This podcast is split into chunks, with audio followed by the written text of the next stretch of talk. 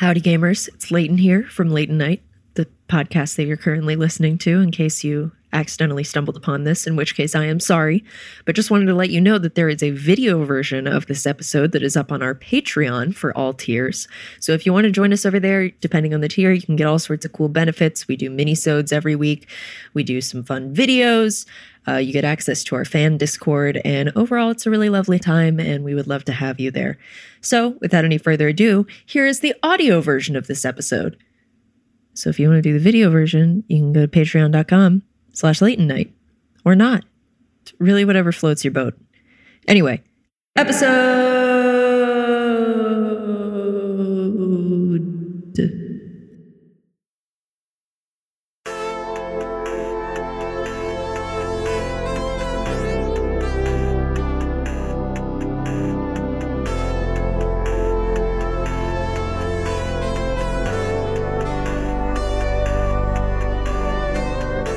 So Jon Wurster, who is the drummer for Superchunk and the Mountain Goats and other things, I think he's doing stuff with Bob Mould right now, is also Tom Sharpling's comedy partner.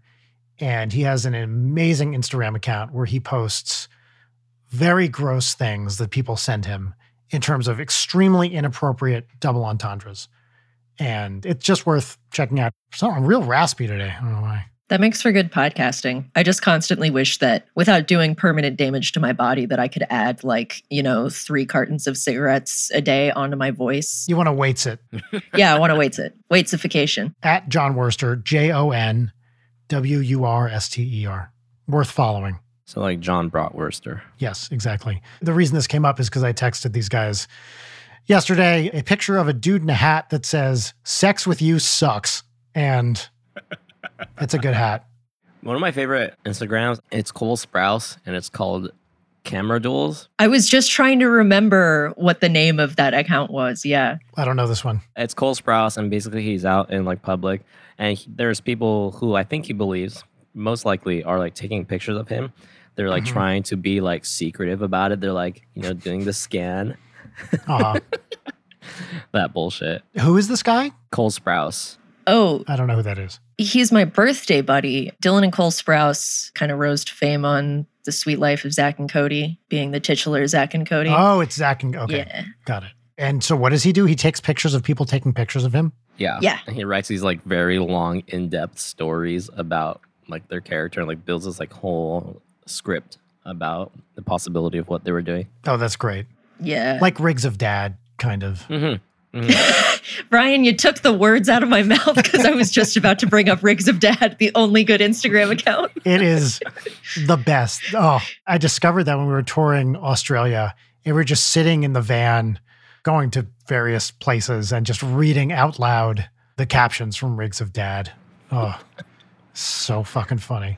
Brian, will you explain to listeners what Rigs of Dad is? Yeah, so Rigs of Dad is an account where... I don't know the name of the person behind it. He gets pictures of dad-looking people playing guitars and or bass, usually like out-of-shape, middle-aged white guys. And they're playing some usually top-end gear and in deeply uncool settings. And the guy writes these captions as if all of the people are in the fictional Pudgemont County and playing bar gigs, usually mid-afternoon on a weekday. And it's full of really tortured puns in a good way. A lot of them are like these elaborate setups for one or two jokes. And it is so funny. Basically, the guy adopts the persona of someone who is in awe of the musical ability of all of these musicians. It's very, very funny. And it might sound a little mean-spirited from what I'm saying, and it is maybe like five percent, but you guys wouldn't call it mean-spirited, right? Maybe like a little bit. No, but it's funny. The problem is they're real people, right? These are clearly pictures of real people. He's not attacking those people. He's using them as avatars for fictional people. You could easily say that this is indefensible and makes him a bad person. However, it is really, really funny, and his puns are... great. It's the kind of account you might see the word Guitarmageddon used frequently. Yeah. Brian, would you give us like a read of one of those captions? Yes, I can absolutely do that. These pictures are bananas. the shirt that just says, "No Huey, no news, no thanks." I wore that for N S P's acoustic show. I remember this. Really? Yeah, because Jim Roach gave it to me as a Christmas present. And I was like, well, I got to wear that. This is where he got it from, is the Rigs of Dad account? Yeah. Wow. All right, so this is from a post July twenty-fifth, twenty nineteen. You feel that chill down your spine? That's your eyes speaking to your heart, describing the tonal devotion and low-ended emotion that my bud Grant Weaver here is pumping out. There are things you just can't learn in school, and there are some things best taught from the stage. Grant just dropped a textbook worth of tone onto me this afternoon at Lunchy's patio, and I feel forever in debt to him as a result. And I would be honored to take the denim dive into the snug embrace of his pocket for the rest of my days. Before he found the confidence to free his riff rifles from the bounds of sleeves, the majority of his curl work went into the hair salon he owned over on South Pasco Parkway. Permission, colon, granted. He had a small falling out with the landlord after he bet the business license on Tush Pusher winning last year's Battle of the Bands. The business closed a week after Poon Raft and Company took the trophy. He fell back into teaching folextry at the University of DeVry Pudgemont and is spending every minute of the summer focused on professional gigging. Swapping out the penny loafers for the open tofers, he's taking a stand against empty stages by bringing an empty stand and burning through the pages of riffs written by some of song's greatest scribes. He's like a modern-day Socrates, preaching some four-string philosophy, pounding some Rolling Rock instead of Hemlock, and offering open enrollment to a band that is more class than any school in the area. And Grant's not the only one catching a breeze on the bunions, because his prowess knocked my socks off as well. His band, Weaver Merely Freshman, a tribute to the Verve Pipe, is something that must be seen, heard, and sucked down like cold beer on a hot day. For the life of me, I cannot think of a band that more deserves to be feasted upon by ears with a taste for tone, a hunger for wholeheartedness, and a longing for low-ended love pushed out from a palace of Peavey and a castle of Carvin. One love, Ja bless. Hashtag Rigs of Dad, hashtag Tone Zone, hashtag Tone It Up, hashtag Tone Porn, hashtag Pornography, which is like pornography, pornography, that's it, and hashtag Tone Temple. I've completely stolen hashtag Tone Zone from Rigs of Dad. Oh, yeah. If I'm playing music, I'm heading one-way ticket to the Tone Zone, baby. One caption from a couple years ago described an escape from Guantanamo Bay.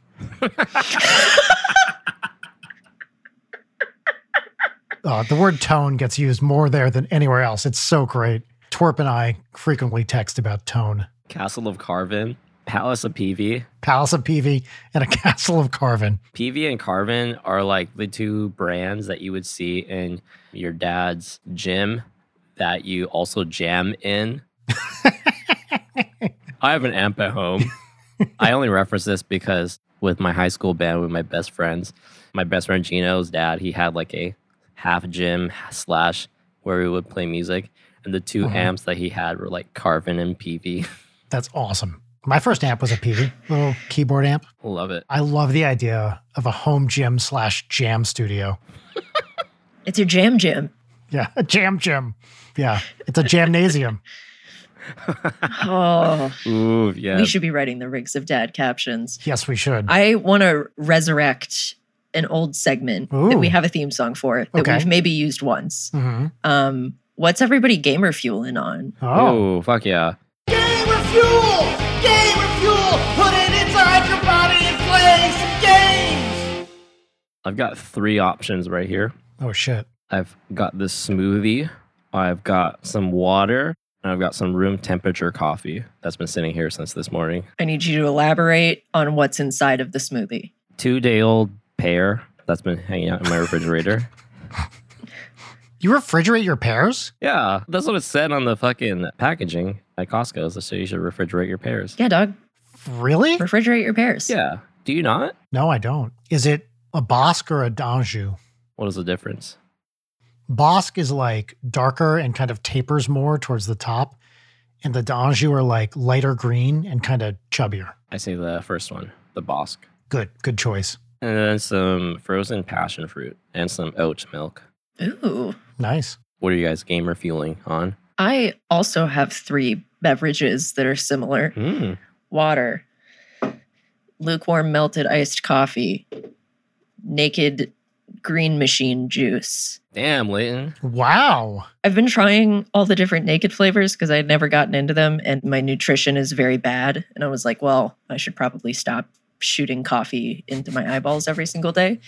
And it turns out the green one is really fucking good. Uh, naked, please sponsor us. You see the green one and you don't want to get it because you're like, ah, it's going to be like healthy. It's the sweetest one. What's in it? Apple, mango, pineapple, banana, kiwi.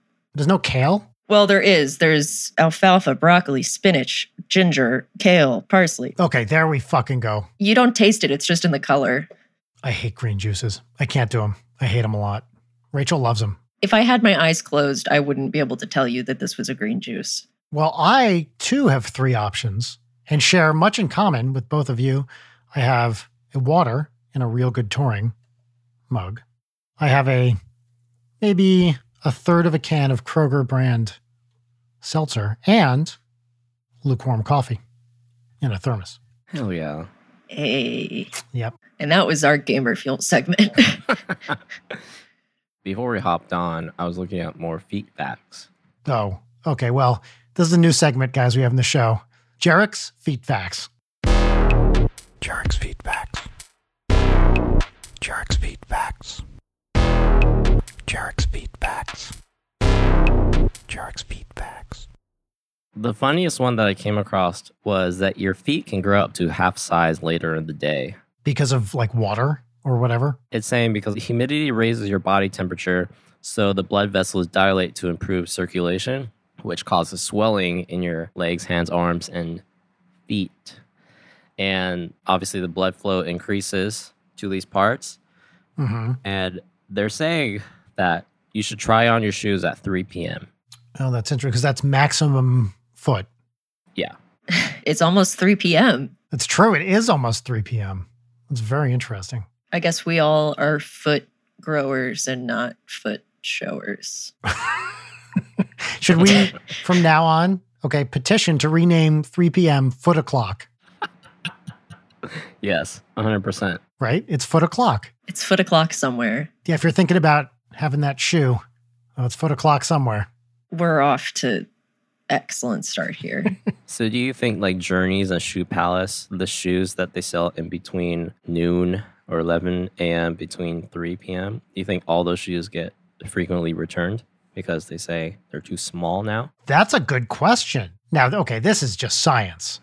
If we tracked shoe sales based on time and returns, that is a very interesting question, Jarek. And we probably not too hard to get data on, right?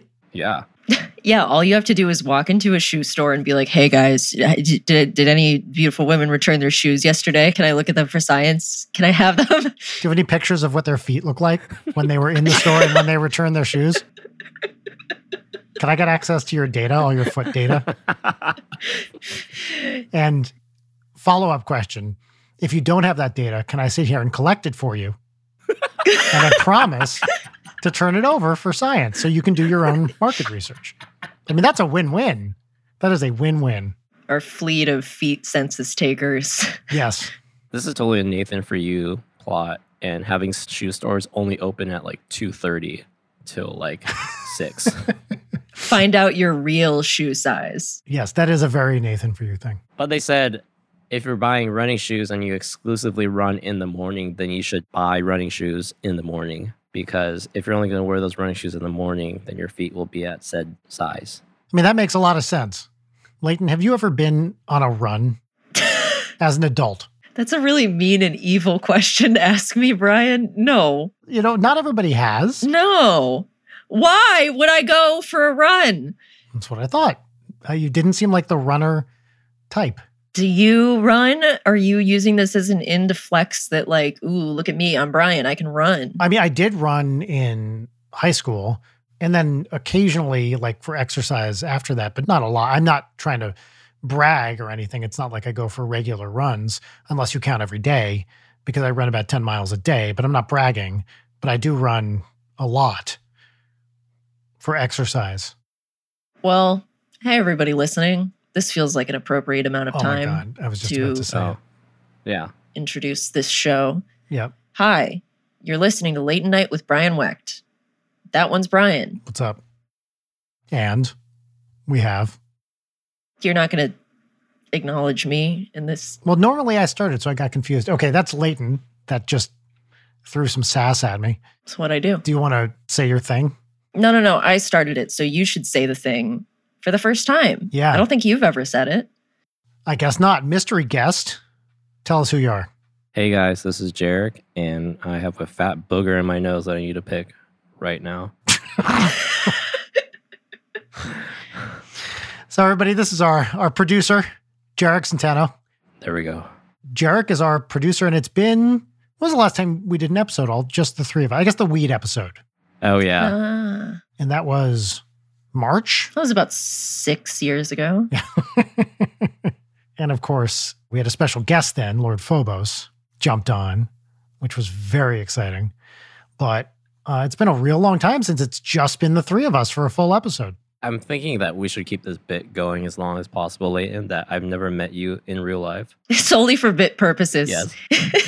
Just ten years down the line, it's yeah. like, hey, Jarek, I don't know how tall you are in relation to me. It, like, this is still true, though. You guys have not actually been in the same physical space. Is that right? No, I don't think we ever should. It would be great comedy purposes. Yeah. I also think there would be too much energy in the same room, you know? Yeah. Too much Zoomer energy. Is Jarek a Zoomer? No, I'm a millennial. Wait, how old are you, Jarek? I'm twenty-six. I was born in ninety-five. I was born on sixty-nine ninety-five. That's millennial? Correct. Oh. You know, I technically have the same birthday as N S P Switter. June ninth? Yeah, yeah, yeah. Wow, I didn't know that. All right, well, every time I learn a birthday, I have to write it on my calendar, so hold on. Jarek, I totally thought you were older. Really? How old did you think I was? I don't know. Like thirty, twenty-nine?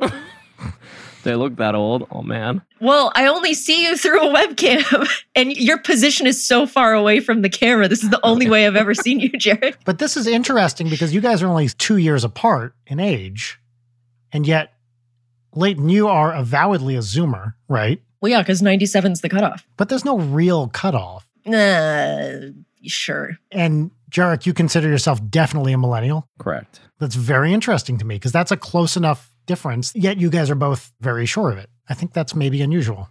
How do they even like come up with the names for generations like Gen X, Gen Z, millennials, baby boomers? This random thing where someone says it and then it catches on. Like there's no official board, right? But Gen X, is that a Marshall McLuhan thing that was Gen X? I feel like it might be. It might have been. So after that was millennials, which I don't know who coined that, but it's obvious why. And then because some people called millennials also Gen Y, then people started saying Gen Z, but that stuck. Then people called them Zoomers because of the Z. No. I'm assuming that like this generation delineation or whatever, it's very uniquely American, right? Or at least English language. Yeah, it just feels really, really specific to America. I feel like partly it comes with rich countries. I feel like countries that have less money, don't really care about what generation everybody is as much because people have actual problems. Yeah, because it's also like the generations are like, this generation survived this war and then they had to deal with this shit and like all of these things that are actually like big cultural signifiers and not like, I can't afford a house and I like avocados. Yeah, that's really interesting because, for example, like boomers are a big World War Two, of course, phenomenon. But if you were a country that didn't fight in World War Two, do you give a single shit about that? Most countries on Earth were not involved directly in World War Two, so. Sure, but smaller is not the right word, but I mean like any conflict that is not World War Two is kind of a quote-unquote smaller conflict. But like my What's Poppin' is Soviet Union related, and like they just had to go through so much shit repeatedly. Yes. I will talk about this later. I guess I'm just really hopped up on my like Russian literature shit right now. But just the pervasive, increasing dread that you can track throughout Russian literature where it just oh, gets yeah. darker and darker and darker. Yes. And music too. Yes. Yeah. A lot of Russian classical music, which is the stuff I know that's older than whatever, twenty years or something. It's this weird mix of dark but kind of circusy You know what I mean? Like the orchestration is very bright yeah. in a lot of cases. That's why I like it. I, lo- I love early twentieth century Russian music, fucking rules. And there's just tons of great stuff. But you can feel the angst, I guess, in a lot of it and the fighting against that. Yeah. But Jarek, I wanted to talk about on the show, you just had a cool music thing happen that we were kind of talking about the other day. Can you talk about the Shang-Chi stuff? Oh, sure. Yeah. So I assist this composer, Joel P. West, who scored uh, Marvel's Shang-Chi and The Legend of the Ten Rings. Mm-hmm. And so through that, I worked on the musical score for Shang-Chi and The Legend of the Ten Rings. Isn't that awesome? Whoa. And you're in the credits of the film. Yeah. Fucking rad. I am credited as scoring coordinator. I love that. Fuck yeah. So if you stay long enough in the credits, like five minutes in, because music is always last, you'll see my little name up there. That's so rad. Oh, hell yeah. That process, it's not like it started like six months ago or like two months ago.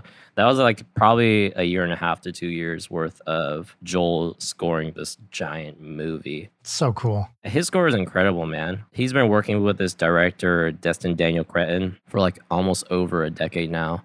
And their first couple movies were called like I'm Not a Hipster and Short Term twelve, which was like a big like indie breakthrough, which had like Brie Larson and Rami Malek. I always say Rami Malek, but I'm not sure. Yeah. Who else do they have? Lakeith Stanfield. What? Caitlin Denver. All these like crazy heavy hitters now. They always work with like Brie Larson basically now. So they did The Glass Castle, which also had Brie Larson and Woody Harrelson. And then this movie, Just Mercy, who is about Bryan Stevenson's life and career as a lawyer. And so now here they are doing fucking Marvel movies. It's amazing. And it's cool because their palette is so nuanced and like very like heartfelt and very detailed. But they can also do this like giant, vast, like huge movie production, huge score, you know, giant orchestration. Whereas like their earlier stuff was very like, you know, simple and like very heartfelt. Mm-hmm. But yeah, it was cool. We did it throughout. I mean, still the pandemic, but we did it throughout that. And they were filming in Australia. So Joel was going like back and forth. He's like, all right, I got to do this like overnight, shit like that. Oh my God. But yeah, it's a great movie. You should watch it. Because there are probably only like two or three white people in the whole movie. Just like this call. Yeah.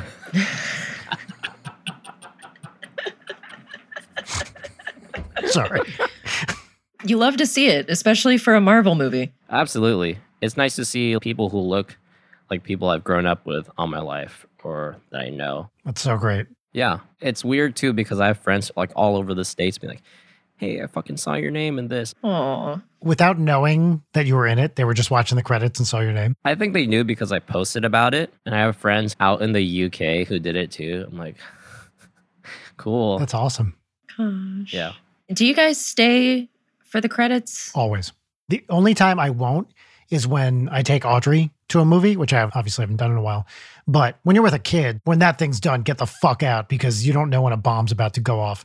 Like, if the kid's going to explode, you got to get him out of the theater. Now she's old enough where it wouldn't really be a problem. But when she was like, you know, four and I took her to a theater, by that point she was making it through a movie, but I wouldn't ask her to sit through the credits. That's just asking for trouble. But if I'm alone or with Rachel, then for sure, always. Yeah, I guess if the movie sucks, I will not stay. Yeah, I generally don't stay for the credits. Only if I like worked on it or know somebody who's worked on it. I remember there was one movie that I did with Jimmy Laval where I was his assistant and like score mixed for him. And I didn't get credited in it. Oh. But the fucking L A P D got credited instead. Oh my God. uh. What did the police get credited for? Just like a special thanks? Probably. Special thanks for being rad dudes. We support our men and women in blue. I am at an age now where I want to see the credits specifically just to see if I have friends who have worked on the film. I look at the cast and the musicians.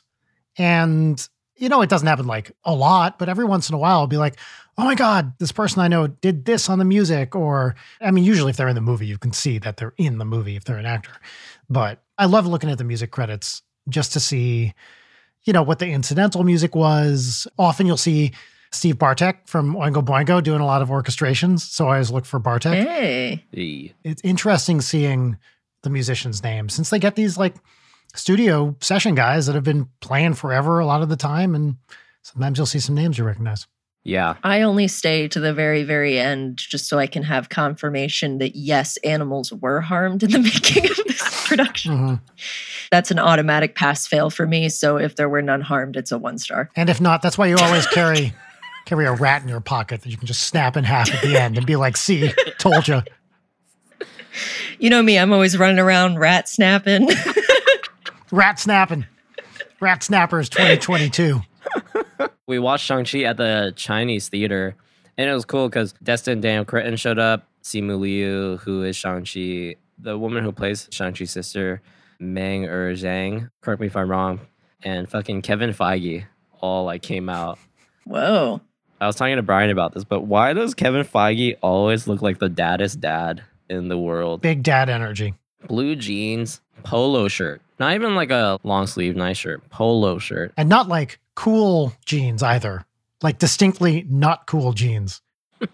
Yeah, let's get him on Rigs of Dad. I want a Rigs of Dad for him. Yeah. I love that I look up an image and one of the f- first headlines is Marvel's Kevin Feige breaks silence on Martin Scorsese attack. Exclusive. Well, it's interesting. See, there are the two poles of dressing well, and it's Kevin Feige and Paul Feig. And their last names are very similar. But Paul Feig always wears these like awesome looking suits, very stylish. And Kevin Feige wears bad dad jeans. That's the spectrum of Feig Feig. Excellent. We all need to start a brand of jeans that are just called Bad Dad, I think. Oh. That it's just like the entire thing is it's dad fit jeans. And then you get the big tag on the pocket that says Bad Dad. I love this. The promo photos can be naughty dads, like that kind of stuff. You know, butts out. I'm like, so sad that audio but, listeners will not get to see that. Like, I'm a bad boy look. That's what I'm we need. Bad. And it's a bunch of like, yeah, middle-aged guys. This is the sequel to Dream Daddy. It's just denim. Jeans Simulator. Jeans Simulator. What about Ed Hardy, though? Ed Hardy's pretty dad-esque already. It is. I love how it used to be the thing, and now it's old enough that it definitely is no longer the thing. I'm assuming they still exist, but have they like rebranded? I hope not. Oh, they have.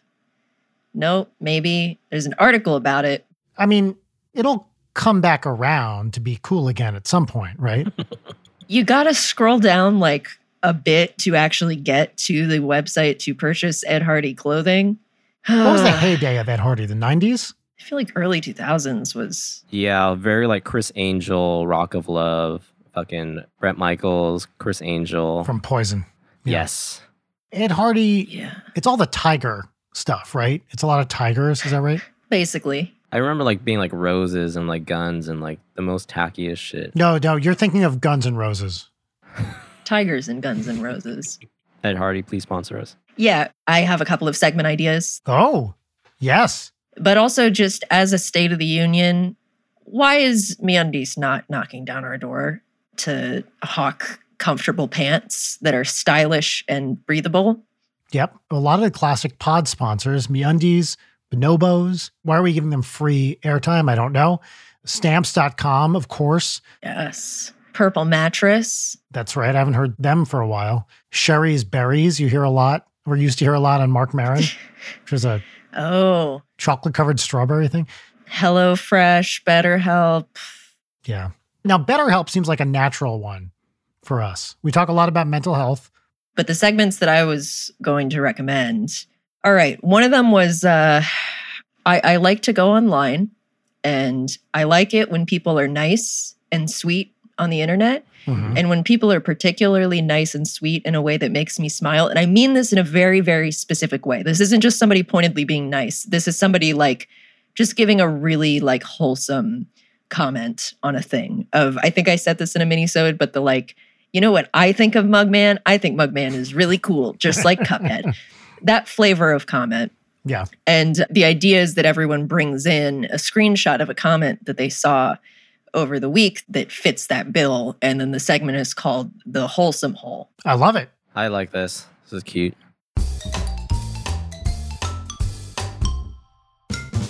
The Wholesome Hole.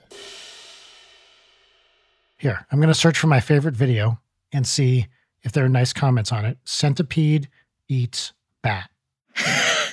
Okay, here's a good comment. The video is entitled Giant Bat Eating Centipede. And the comment is, came here because of film theory. I now need to bleach my eyes.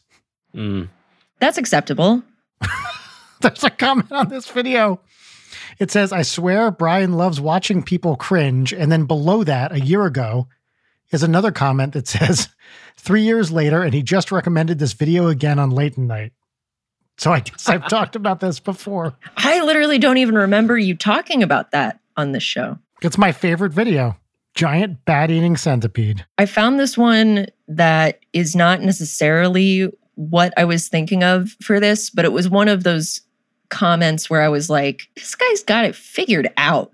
So this is an Amazon review, five stars. Amazing, especially at this price. And this is for a pair of binoculars. Having owned and used binoculars most of my life, both from the decks of small pleasure boats and the pilot houses of large commercial ships, I can tell you that these represent tremendous value. With ten times magnification, they would not be ideal as your only set of binoculars on a boat, whereas sea motion makes anything stronger than about seven x impractical to hold steadily. But on land, at a sporting event or concert, you can really get a close-up with these, clear and crisp. They're incredibly compact, easy to use, and for the price, dot, dot, dot, question mark, I may get a couple more pairs. For my picnic basket, the glove box of my car, whatever. Unless you're equipping for a nighttime of military operation or something, just get a pair of these. Mm. I just thought it was really nice. Like, this man, binoculars. That's great. And why was I looking at reviews for binoculars? Because I sit on my balcony and I've been getting pissy because I see activity happening like further off and I would like to see it crisply and I would like to rear window myself on my balcony. Mm-hmm. And be the insane woman sitting on her balcony with a pair of binoculars. And I've also been seriously considering getting one of those like spy, like hearing amplifiers, you know, because so many times there are conversations that are happening outside my place that I want to hear so badly. And I feel like it would just solve my problem. Have you ever been to a spy store? There's one in like Encino or Van Nuys or something. I didn't know that was a thing. Look up spy store Van Nuys. I think there's one there.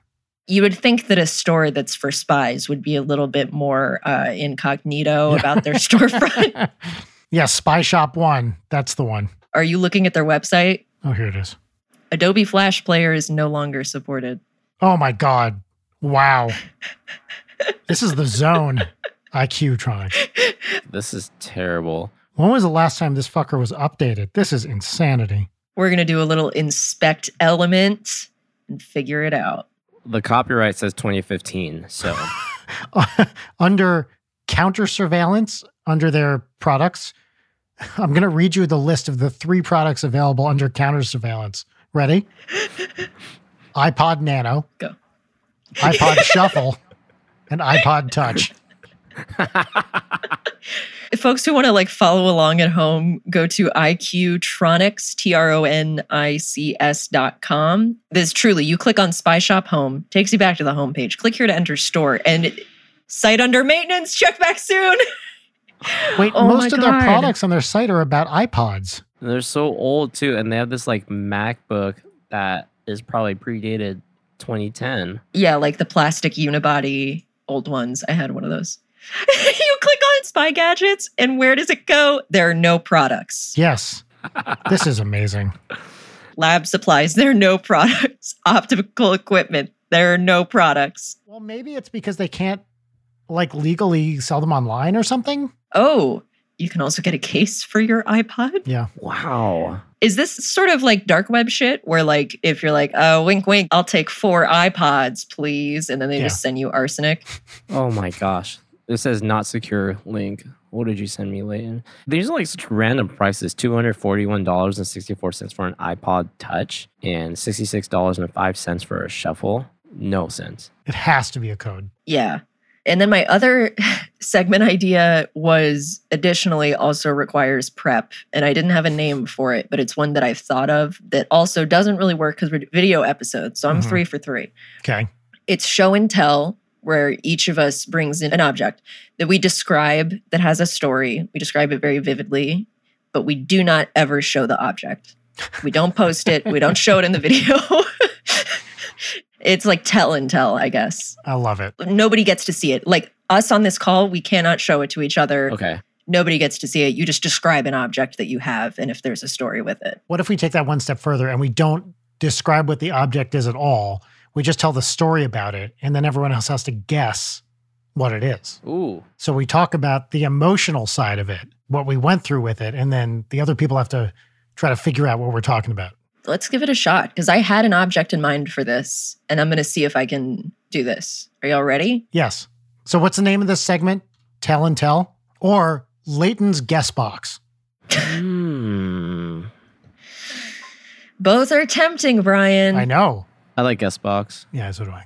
My object, I found it on a trip to visit my mother in New York. We went to this abandoned mental hospital called Kings Park Mental Hospital, mm-hmm. which is a huge complex that is like super old, super haunted. It's all busted up. All the windows are out. Like you can just go run around in there and it's terrifying. This place is very haunted. And as I was going through there, I found this object on the ground that I felt compelled to pick up and take home with me. It's very special to me. I'm a little concerned right now because I don't know where it went in my apartment. And this is the kind of object where I felt compelled to take it. Mm-hmm. And now I don't know where it is in my home. It might be a little too much to describe that it's clown related. And I found it in a, the remnants of a craft room because there were like papers everywhere. Mm-hmm. That's what I'm telling you about. Uh, I have a guess. Jarek, do you have a guess? Do you want to go first? I feel like you've talked about this object on a previous episode. I don't remember what it is, but the story is reminiscent. Exactly the same. I don't quite remember what it is. My guess is that, is it a doll? A little clown doll? Brian, if I had found a haunted clown doll in an abandoned mental hospital, you would know. Okay, fair enough. And also the fact, if it had disappeared, I would already be dead, you know? That's why I'm asking, yes. What's your guess, Jared? Why do I think it's like part of like a stained glass like window or something, or something glass? Mm. Uh, because it is. Oh, wow, fuck. Good memory. That's my guess. Yeah, you're correct. Oh, okay, cool. No, do you tell us or you're not going to tell us? I don't know. I'm changing it based on the fact that I had told this before. It's a piece of stained glass with a clown, and there's just a shard of it. Like, you could probably kill somebody with it. Uh, it has, like, chicken wire through the glass of it. Ooh. Like, so it's reinforced clown glass. Ooh. Yeah. No idea where it went. And it was probably covered in asbestos, so... Because mm. part of me thinks it would be very funny to do this segment and then... everybody guesses what the object is, but then we cannot reveal what the object is. Like, you don't tell anybody in the call. Or we beep it in the episode. Yes. Just to drive people nuts, yes. Yeah. Cool. I'd call that a success. Somebody else do it. So this is something that I brought with me to college. And while I was in college, I lost it. And about a year and a half ago, like right before...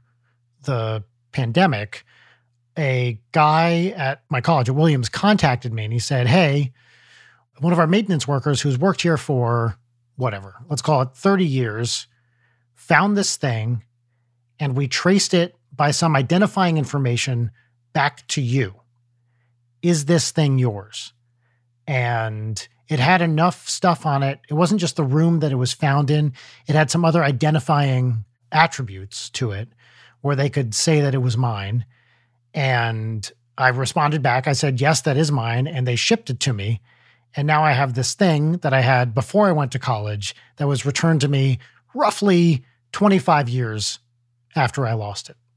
So you say identifying information. Uh, I don't think this works if the identifying information in the story can only be gained from uh, D N A testing semen. I mean... given that it's something I own, there was definitely semen on it. You told the story like on one of the early episodes, yes. And I do not remember. Because I got it back right around when we started this. I have it in front of me. I can show you. Do not. Is this a stuffed animal? It is not a stuffed animal. But again, that totally tracks with the semen. So it's something that would have your semen on it. I mean, but that doesn't narrow it down. That's my point. I mean, that's literally everything. Like, if I told you it doesn't have my semen on it, you'd guess it right away. It's like five things. Yeah, and we can see all five of them in this video. Yeah, it, it's this piano, this piano, not this piano. Please tell me it's the sign. Please tell me that the sign is free. Look, I'd love to be able to tell you that the sign doesn't have my semen on it, but... That's not going to hold up in court. Yeah. Yeah. All right. It is my high school class ring. Oh. Which, it's gaudy. I'm not allowed to show, but it has a very fake emerald-looking thing, green stone in it, and it has my high school name on it, and... two identifying high school things. One is my high school mascot, the Cougars, and my class year and some fencing equipment on it because I was a state champion fencer in high school. So, right. You said your high school name was on it. Do you have a different name in high school or something? Like your Christian name? Oh, no, the name of my high school is what I mean. Oh, like your Christian name. Yeah. What would your Christian name be? I gave it my birth name, Michael Myers. Which I had to change for obvious reasons because The Love Guru came out.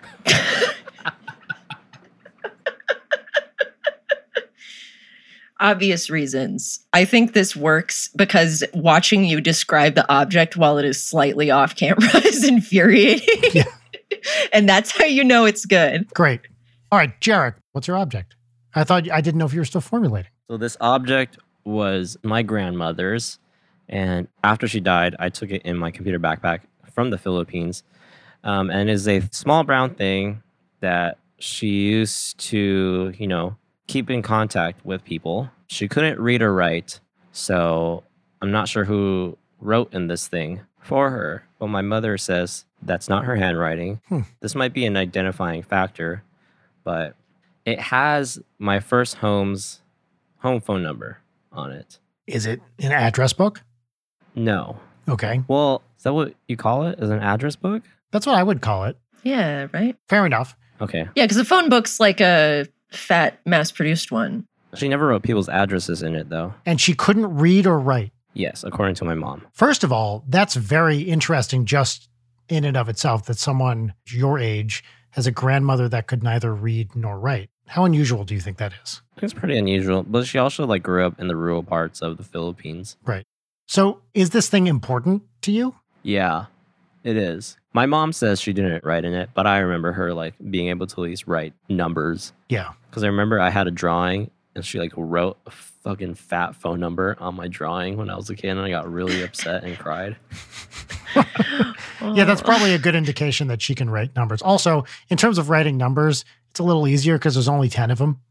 So yeah. Generally speaking, you can remember those. Right. But, I mean, not that there aren't plenty of people that probably can't do it. Yeah. What's the address book, like, bound in? It's like brown leather. I hung it up in my kitchen. Does it smell good? Now it does. But it's, like, framed in, like, a shadow box. Oh, that's so that's sweet. That's awesome. I had, a, like, a great uncle, an uncle of my grandparents' age, who, when he died, we also found his, like, address book. And in it, we found the address and phone number of the White House. And we were like, why the fuck did Uncle Fred, was he like trying to call Reagan or something? You know, why did Uncle Fred, who was not a political guy in any sense, I'm not sure he could have said who was president at any given time. Just a weird, puttery dude. Well, he has the address so he can find out. He can write to the White House at any time and be like, hey, which president is this? And they'll tell him. Yeah, I guess. Contact. So that's the funniest shit. Isn't that weird? And he, he was such an odd dude. You know what? Maybe he was calling every day just to check in. We wouldn't know. Shall we do segments? Yes. Sure. Yeah. Okay. So, Jarek, our first segment, I don't know if you know about this. Our first segment is our pop culture recommendation segment where we all get to talk about a book or a movie or a video game or just some piece of pop culture that we all like. Now, you might not know this, but the segment has a theme song that I'm really, really proud of. You know, it doesn't really get out there that much. Uh, I don't like to make a big deal out of it typically, but occasionally I will mention it in the run-up to the segment. It's a theme song that... You know, it changes week to week. Every week it's a little bit different. And sometimes we, you know, develop different aspects of it.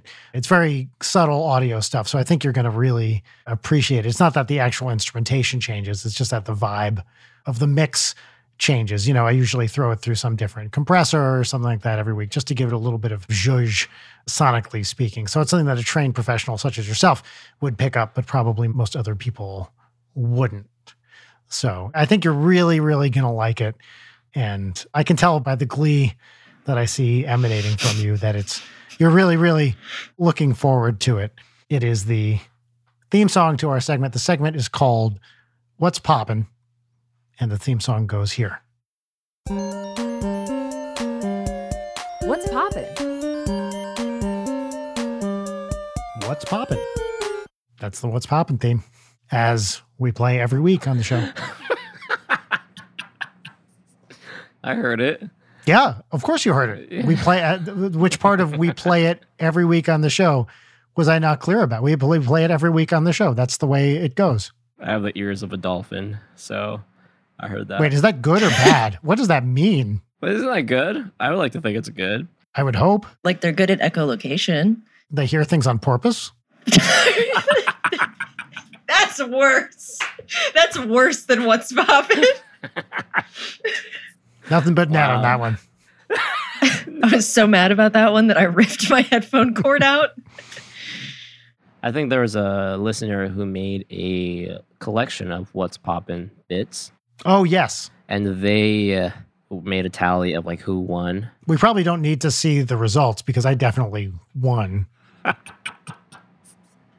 The funny part is that they made me realize that I cut out like the little delay trail in the end of What's Poppin'. Mm-hmm. So you know how you have that... Yep, yep. At some point...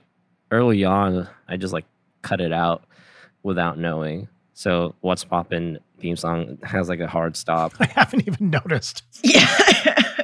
Well, because I never hear it. Wait, you never hear it except for when we play it every week for the guests. Yeah. Yeah, that's what I thought. I feel like we need the updated What's Poppin' master reaction list because we've gotten some of my like favorite ones semi-recently. Mm-hmm. Aaron and Ross are pretty reigning supreme on that front. Ross was a really good one, yeah. Aaron literally just immediately broke down the thesis of this show, and he does it very succinctly, and it's great. Which is that we like to hang out and have fun. Jarek, what's poppin'? I've got two things. There are two shows that I started rewatching again, Dave and Sex Education. Sex Education mm-hmm. just re-upped on season three. I think the biggest actress from that is Gillian Anderson. She rules. And then I restarted watching Dave, which is honestly really good. That's what I've heard. In fact, uh, I don't, I don't want to spoil anything, but I think one of the writers from that might be on the show sometime soon. Ooh. Sweet. So Doja Cat was like a guest on Dave. So I started listening to more Doja Cat again. She has this song called Kiss Me More mm-hmm. featuring S Z A. And it is such a bop. Highly recommend. Every time I see the name S Z A, is that how you say it? Spell it?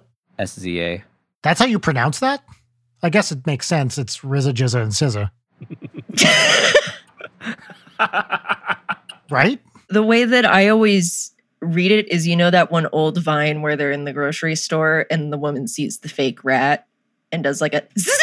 Mm-hmm. That's what I think of every time I read it. And I just assumed that that was how you pronounce it. Yeah. Somebody please correct me if I'm wrong. I have to go get a napkin because during one of my laughing fits, I got saliva all over my hands and I need to... That's like me with semen. Fuck you. But she's cool. I like her. Oh, Doja Cat? Doja Cat. I only like three songs by her, so... I like Say So. It's a bop. Yeah. There is this woman on YouTube who like plays the bass cover of Say So. Mm-hmm. Shreddiest thing ever. She's an amazing Ooh. Bass player. Never mind. Wrong song. I was thinking of Dua Lipa. Julia Plays Groove. Oh, yeah. She's so good. Oh, yeah. I've seen her. She's incredible. I got Dua Lipa and Doja Cat mixed up. Okay. Look, I was going to say I do that all the time, but then I was like, no, that's something an old person would say. And I didn't say it, but I'm glad to hear I'm not the only one. And by the way, I can't see Dua Lipa without parsing it as dual I P A. And... I keep waiting for someone to brew a dual I P A and have it be the name of like a Dua Lipa song with the letters shifted around. And then Patty Harrison can make yes. um, a really good ad campaign for it. Yeah. Leighton, what's poppin'? I have two related poppins. The main poppin is a book called Voices from Chernobyl, An Oral History of a Nuclear Disaster, mm. which is compiled by Svetlana Alexievich. And it's what the Chernobyl Craig Mazin show is based on. So most of the things that happen in that show are directly from accounts from this book. But it's basically like this woman just went around and interviewed a ton of different people who were there, and it's all of them telling it in their own words. And it is just like so harrowing, and like the prose is like really moving and beautiful. They just have like all these different people, and they're all so like eloquent. It's devastating, but it's a fascinating read, especially if you liked the show or are interested in Chernobyl. And then one of the accounts mentions this short story. I think it's just called Lazarus, and it's by, I'm going to butcher it, Leonid Andreev, who's like a big Russian lit playwright dude. He also wrote He Who Gets Slapped, which is a great play, which slaps. But anyway, the Lazarus, he wrote it in like nineteen oh six, and it's just like a little short story parable about Lazarus, and it's like incredible cosmic horror. So if you have a couple of minutes and you want to read something good, check that out. And then if you just want to feel really, really terrible about the world, Voices from Chernobyl. I didn't watch the show precisely because I didn't want to feel awful, even though I heard it was pretty great. Yeah, it's a bummer. Yeah, cool. And Brian. Yes. What? Nothing. Should we move on to our next segment? Jarek, that's a great idea. What's popping for me is uh, it's an old album I was into at the time. Haven't listened to it for a while. Came back to it this week for whatever fucking reason. And it is uh, Channel Orange by Frank Ocean mm. from nice. twenty twelve. And this album... Holy shit, it's just incredible. Everything about it is great, honestly. Production's interesting. His singing is fantastic. So the, the big single that I always loved is Thinking About You from that, which feels like the best Prince song Prince never wrote. It's very similar, kind of vibe-wise, to what I think is my favorite Prince song, which is The Ballad of Dorothy Parker from Sign of the Times. And it's kind of sparse instrumentally, and he switches between a falsetto and his normal... I guess probably is a tenor singing voice. I just love it so much. I find it so affecting and emotional, and just an incredible album start to finish. So the kind of thing that coming back to it after a few years off, so much of the vibe just came right back. And I, I can't recommend it highly enough. And there's like eight-bit stuff on there, and there's kind of older school sounding stuff. It's all over the map stylistically, but it totally works as a coherent piece. It's hugely popular, so this is not a deep cut, but it is an album that I think is, if you haven't heard it in a while, it's worth checking out again. It's just fantastic. Yeah, Pink Matter and Pyramids were always my faves. Pyramids is great. The little the synth line that goes up in Pyramids, I just, I love. Yeah. Great stuff. Great. All right, time for our final segment, Peaches and Lemons. A three-part gratitude exercise, one part petty grousing, and theme song goes here. What's poppin'? What's poppin'? Why did that slow down? Yeah, I thought that was part of the bit. It is not. You could have just rolled with it. That's amazing. Why did it do that? Hold on. What's poppin'? What's poppin'? That was weird. I love it, though. You might have to play it again to make sure that it... What's poppin'? What's poppin'? Like it sped up and then slowed down. Yeah, that was weird. All right. What's the name of this segment, Leighton? It's called Peaches and Lemons. What's poppin'? What's poppin'? This episode feels like a real endurance test of what listeners are willing to take from the show. Good.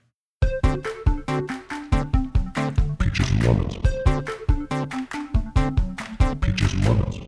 I will go first with my lemon, which is that the other night I got a burrito bowl. You know, I get my chips, I get my burrito bowl. It's like middle of the night. I go to reheat my thing so I can do a little midnight dipping. Mm-hmm. And I reheat my burrito bowl and I get, you know, a nice big chip load and I put it in my mouth. And the force of the chip drove insanely hot burrito bowl mush directly into the roof of my mouth. Oh. But because the chip was like perfectly sized to the roof of my mouth, that it like spackled on and oh, I couldn't no. get it off oh, as God. It was like actively burning. Oh, oh Layden. Oh. And so I finally got it off, and that was like three days ago, and the roof of my mouth still feels like shit. Oh like, and the next day I was like, oh, I'm so excited to eat my Jersey Mike's sandwich and chips. And then I cannot think of a worse combination of things to eat when you've burned the fuck out of the roof of your mouth.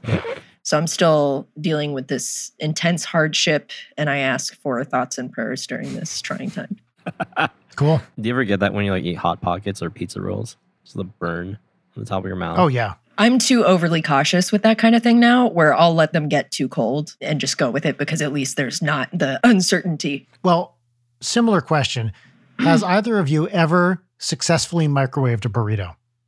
Because no. every time I try to take a frozen burrito and microwave it, it is either still partially frozen or molten, or usually both. One time I tried to cook one. I remember this very clearly. This is an amazing story, by the way. So let me play my amazing story alert. What's poppin'? What's poppin'? I can't wait to see the stats for this episode of when people click off. I think that'll be the end because it's so compelling. But here's this story that's so amazing. I got sick of trying to microwave it, burrito. So I put one, a frozen burrito, in the conventional oven, which takes an hour. And so I waited an hour to eat this thing that I could have microwaved in two minutes. And then I took it out and it was still frozen, basically halfway through. The conventional oven did not work literally at all. It was worse than the microwave. And it took me an hour fucking longer to make it. Hey, so, so scientist, I eat a lot of frozen meals. And every time I'm like, you know, I could wait. I could put it in the oven. It'll probably taste better. But it's like an hour. I can put it in the microwave for two minutes and it's fine. Yep. What's the science? Why? Why do you have so many frozen meals? Because you're a young single person. Thanks, Brian. I mean, that's just science. Why so fast in microwave? Why so slow in oven? So a microwave is it's electromagnetic radiation that causes the water molecules and stuff to vibrate. It basically hits it at resonant frequency or thereabouts of water, causing the water to vibrate and heat everything up, and it penetrates into the food. So with the oven, the heat has to soak all the way. The microwave kind of makes everything heat up at once, roughly speaking. Got it. Okay. And that's why your microwave has a little grid in front of it so that you can see the food, but it's got like little tiny holes in it that are like maybe a couple millimeters. They are big enough that you can see through, but they're smaller than the wavelength of the radiation. If I remember correctly, microwaves are about, I think the wavelength is about a centimeter. So those holes are small enough that the waves can't penetrate the grid. Wow. So that's why I'm single. I guess, you know what? That's true. Correlation does not imply causation. So that could have gone the other way around. And it's not that you have a lot of frozen meals because you're single. You're single because you have a lot of frozen meals. That's true. That could go either way. Mm. Yeah. I would say that my relationship with Amy of Frozen Food fame, mm-hmm. pretty monogamous. Going steady. Mm-hmm. Nice. That country cheddar and vegetable, man. Jarek, you got a lemon? So why is it that when fucking you try to post a collage on Instagram, you know, like three or more pictures, I tried doing this with Satchel's episode this morning, it won't resize all them like the way you want them oh, to. That's the so fucking worst. Mm-hmm. So like if you look at the cat photo that I posted on Instagram today, it's like more zoomed in, because I had to zoom out for your guys' picture with Satchel. Yeah. The most fucking infuriating shit. How big of a company is Instagram? And can't you just put more money in to like figure out how to fucking fix that? I mean, that? It's Facebook, right? Yeah. Like they should be able to fix that, yeah. You know what I especially hate about the Instagram app is that, you know, a lot of people have iPads. A lot of people have Instagram. Yes. Why oh, yes. is it this size? It is the dumbest bullshit. And then, oh, oh, I, w- I want it to be full size. Oh, wait a second. Did they fix this a little bit? They might have fixed this a little bit. Now when you go full screen, it's like kind of, kind of, maybe. It's still stupid. It's still bad. And why, why, why does Instagram text not have clickable links? Why? It is so stupid. Yeah. I don't understand the reason for it. In D Ms, it does. I feel like I can click out if somebody D M, but not in like the comments. In D Ms for sure, but not in the descriptions of photos, right? No, not in the description of photos. It's pretty silly. Yeah, the cropping is just stupid. Oh, so infuriating. Good job, Instagram. Fucking Zuckerberg. Got him. Hey. Brian, did you say a lemon? My lemon is this. So yesterday, I drank a bunch of water during the day. And slightly more than I usually do. And I didn't pee really much at all until the night when I was asleep and my body was like, hey, you want that water back? And I got up to pee four times in the middle of the night. This is for water I drank at like two p.m. And for whatever reason, my fucking body just held on to it for like twelve hours. And then decided like the time to release it into my bladder was in the middle of the night. And it doesn't happen to me often, or I would be used to it.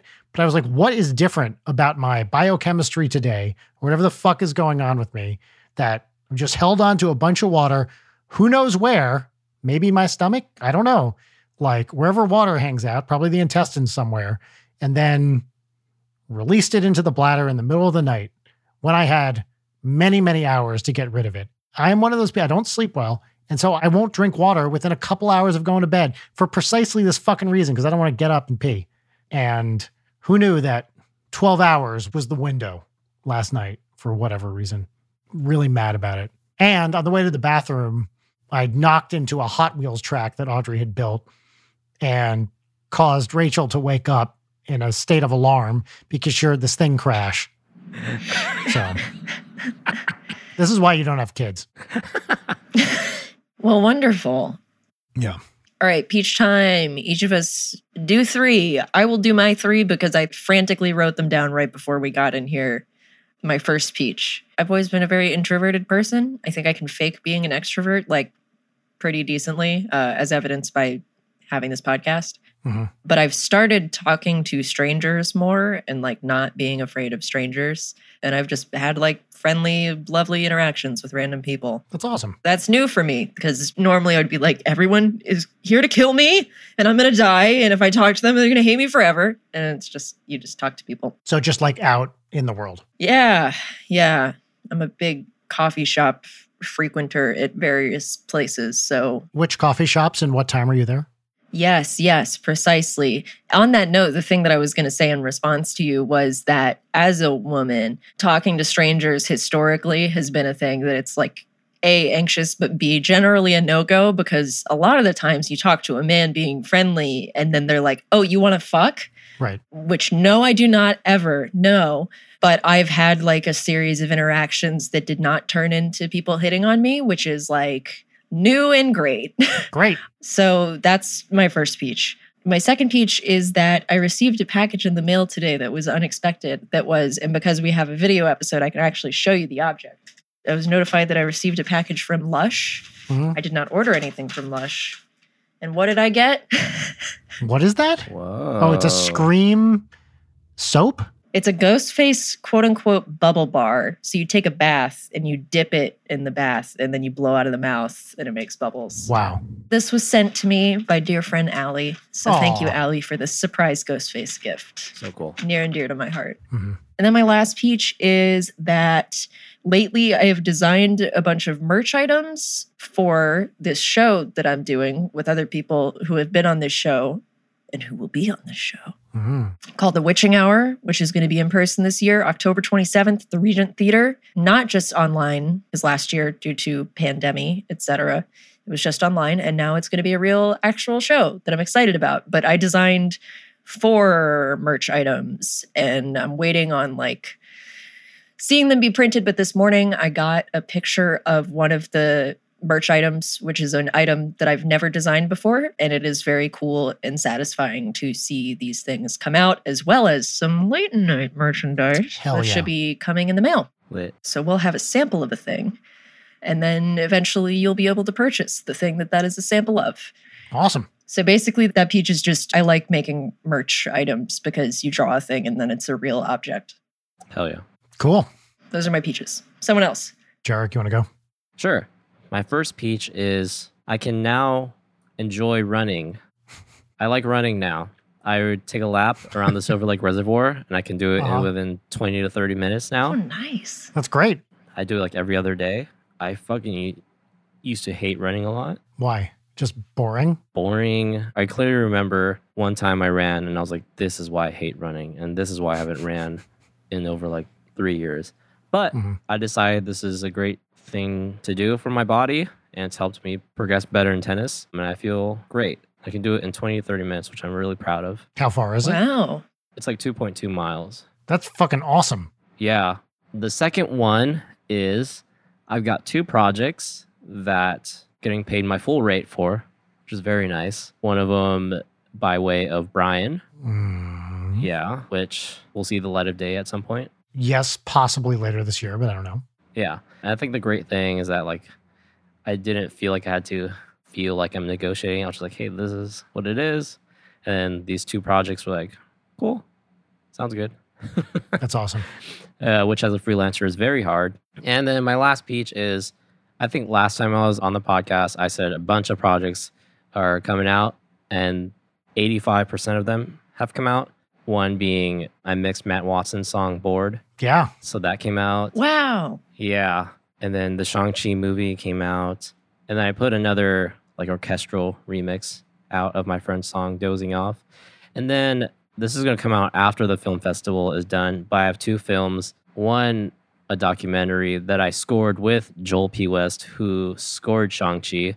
We scored a documentary called The Bitter Root, which is screening at Holly Shorts at the Chinese Theater this Sunday, which will have passed already by the time this is up. Wait, what's the documentary about? Yeah, so The Bitter Root is about this guy, David, who he was taken from his family by the L R A, which is called the Lord's Resistance Army. Do you remember like Kony twenty twelve? Yes. That's what the L R A was, and the Lord's Resistance Army. They would take children from their family to go like fight on their oh. behalf or force them to fight. And so this is about David's story and how he like escaped the L R A and how he had to like redoctrinate himself into his life. And now he's like finding people who were displaced by the Lord's Resistance Army, and he's reconnecting them with their families way down the line. Nice. Like you watch a documentary and these people are like in their like thirties to forties, and he's like bringing them back to their families, wow. who they haven't seen really? in like wow. however long. Um, so that's a documentary that I composed alongside Joel P. West. And then another short film that I have a song in called Rendezvous. And these two premiere at Holly Shorts. That's awesome. Awesome. So those are my peaches. Cool. Congrats, dude. Thanks. My peaches. Peach number one, after fucking, I don't even know how many, ten plus years of using Logic, I finally discovered a key shortcut I never knew existed for turning off the metronome, and it makes it so much easier. It's just K, right? Wait, in Logic, it's K turns off the metronome? I thought it was K. Is it really? What did you think, though? Oh, man, I'm going to feel even dumber.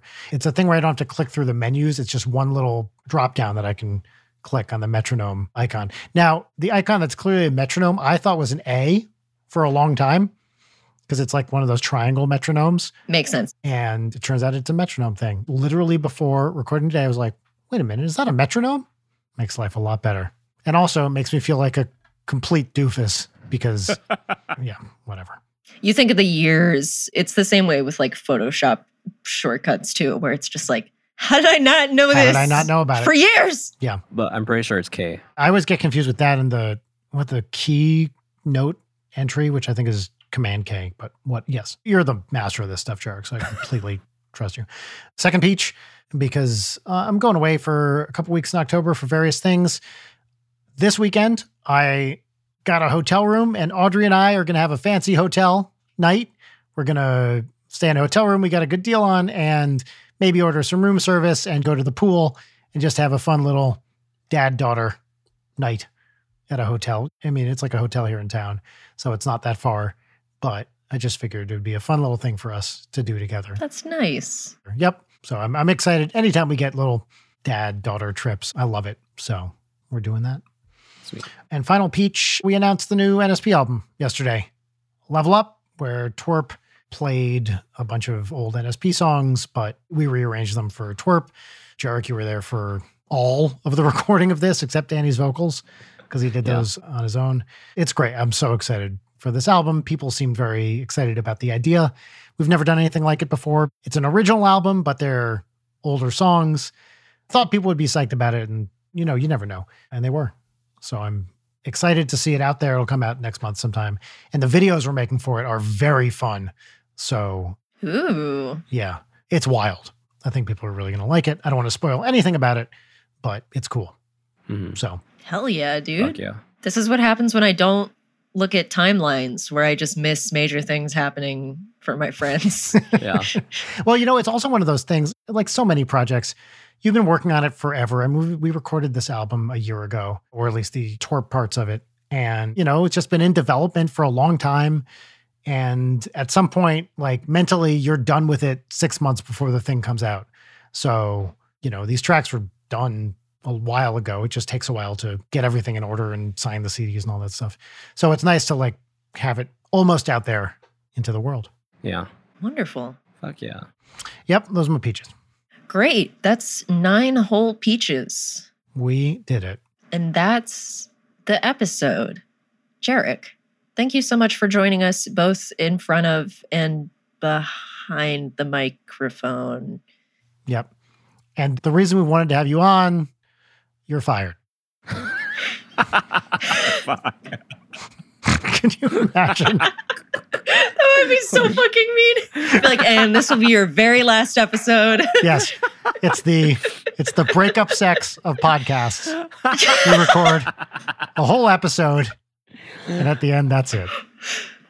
Jesus Christ, I wish that we could title this one The Breakup Sex of Podcasts. No, dude, thank you for being here. These are honestly my favorite episodes when we just get to hang out and, yeah. you know, it's so low pressure because we all know each other so well that it's pure fun. Yeah. Start to finish. So thank you for taking the time. Yeah. Thanks for having me. And also for everything you do for the show oh. on top of being here today. Yes, which is a lot. Which is a lot. Oh, thanks. No problem at all. How did the ants get over here? What the fuck? Hard cut right there. Cut off the podcast right there. My anyway, uh, hey folks, don't get ants on you. Jarek, I was going to ask you if you wanted to plug anything or like where people can see the stuff that you talked about. Real quick though, that's our new catchphrase is don't get ants on you. This is Leighton Gray saying, don't get ants on you. Follow me on Instagram. I've been posting about everything um, that's been coming out. So you can see my timeline. And what's your at? It's just my first and last name, Jarek Centeno. Yep. Centeno spelled C E N T E N O for those of you who aren't sure. J E R I K C E N T E N O. Get it right. Get it right or don't bother. All right, everybody at home, hope you're doing well. Don't get ants on you. God damn it. I was going to be like at the end, and as we always say, and then I was going to get all three of us at the same time to go, don't get ants on you. Well, but, no, we can still do it. It'll just be worse now, so let's do it. But no, no, no, fuck you. It's the end of the episode. All the other stuff, come ants, whatever, bye. Leighton Night is produced by Brian Wecht, Leighton Gray, and Jarek Centeno. Follow us on Twitter at Leighton Night, on Instagram at Leighton underscore night, or email us at LeightonNight at gmail dot com.